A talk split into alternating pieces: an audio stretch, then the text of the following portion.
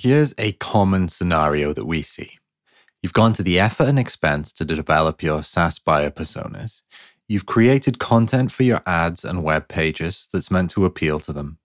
But despite this effort, your conversion rates remain the same. So what's going on?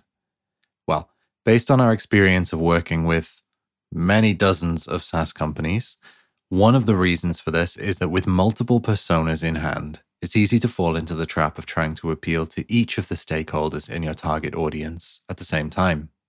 When you do this, your messaging and content are diluted to such an extent that they are less compelling for all of the individual personas. Instead of really resonating with any of them, your content and messaging falls short with all of them, hence the low conversion rates. Now, in this episode, we're going to walk you through our approach for how to implement your SaaS company's persona so that they actually work for you. But before we cover our approach, we have to give a hat tip to the person and concept that our approach is modeled after. Clay Collins' concept, the five ones. I'm Mark Thomas. I'm the head of growth at Powered by Search, and today I'm going to talk you through some of the best knowledge that we have on building B two B SaaS businesses. Now, if any of this is interesting to you and you want to read more, you should go to our website. It's powered by search dot com and check us out there. Clay Collins famously talked about the concept that the best way to grow a SaaS business is to focus on five ones. One target market, one product, one conversion tool, one traffic source for one year.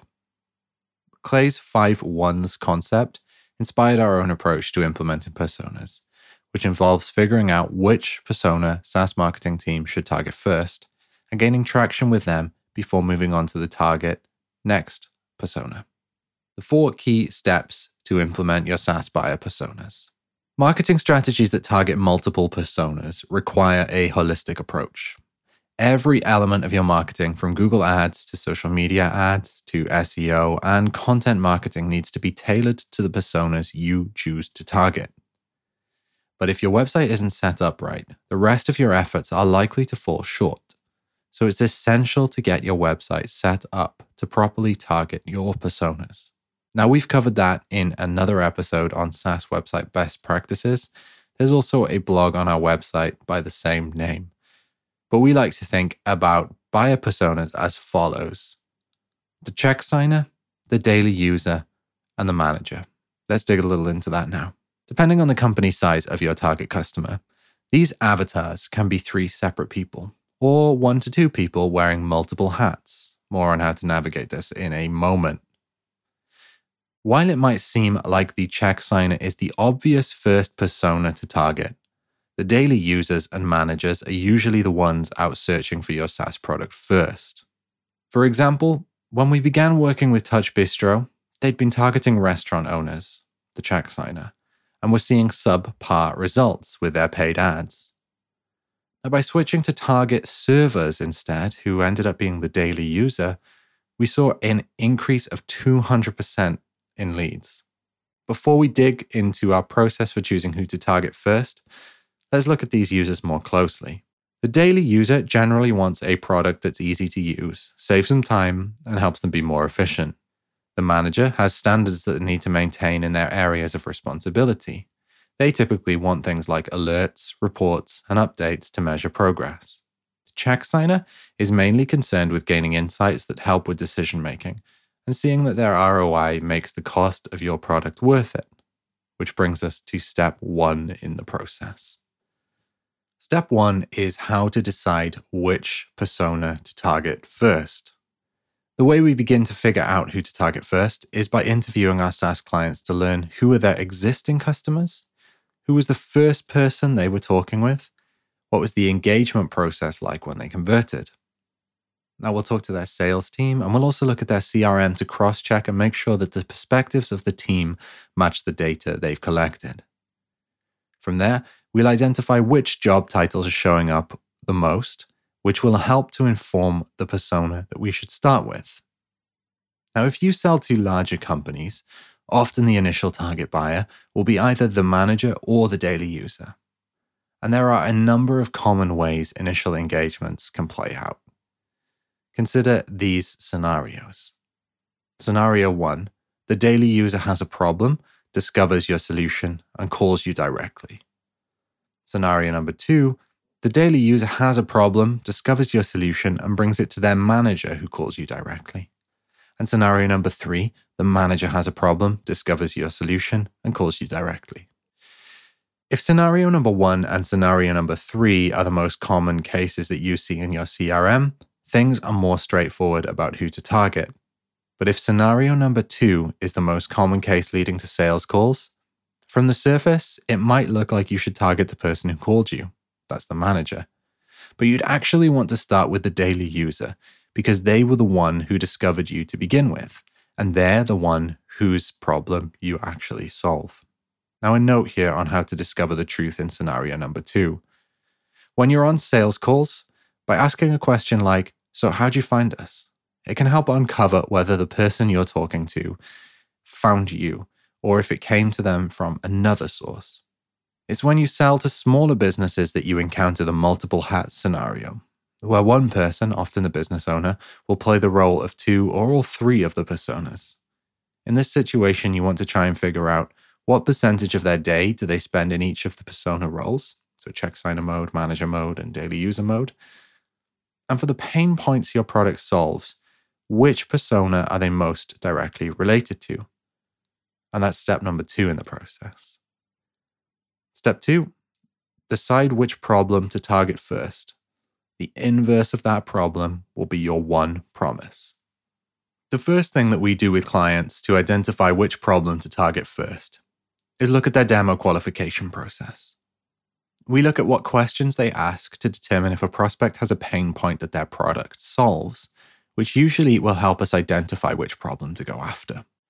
If our client doesn't have a well-developed qualification process, we'll use two other resources to help pinpoint the problem.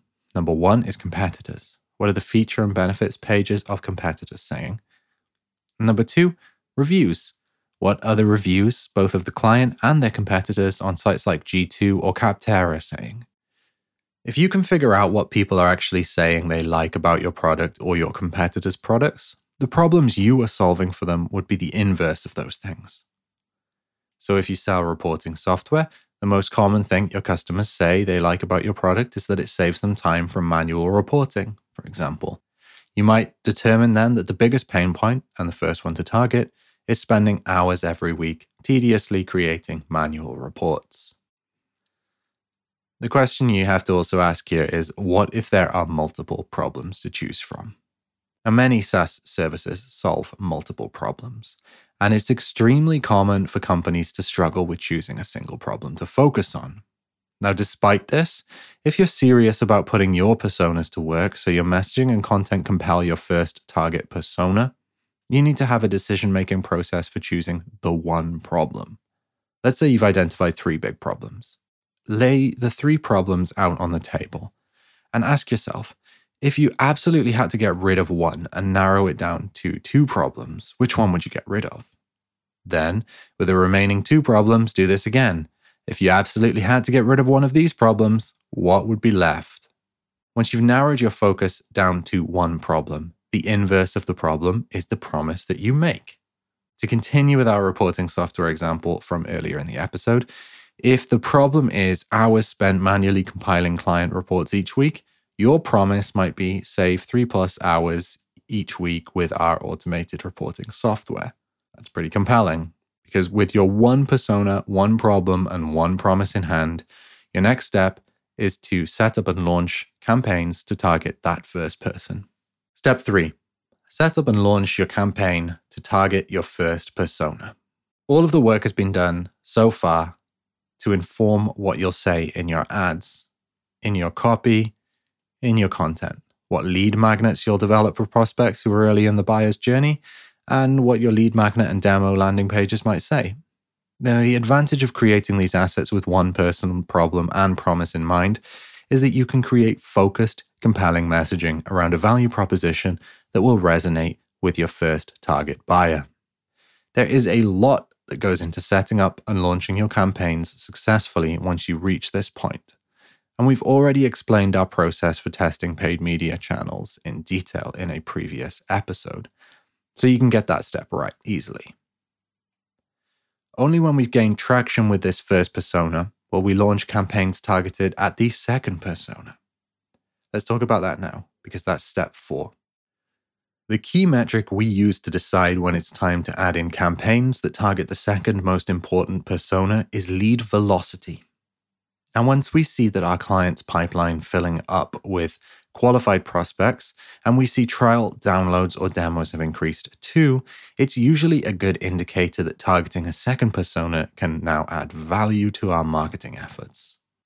Another indicator that it's time to add in a second persona is if multiple personas are beginning to show up more in sales conversations. For example, if you start with targeting the manager and you find the check signers are consistently coming along too, it's probably time to begin creating ads and content that help them understand what you offer.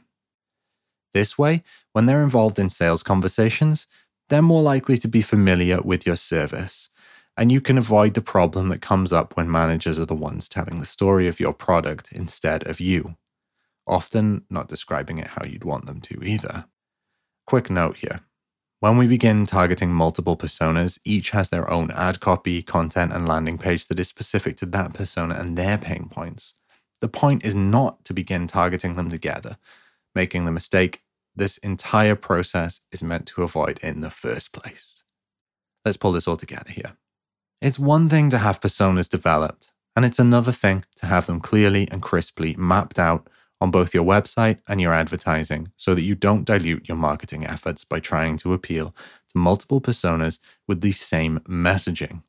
By intentionally creating web pages and ads that target a single persona, and by focusing on gaining traction with one persona at a time, you can make your B two B SaaS personas actually work for you, as opposed to just having them vaguely guide your marketing efforts. And I'll see you next time. Now, if you enjoyed that today and you want to do something about your B two B SaaS marketing, you should get in touch with us.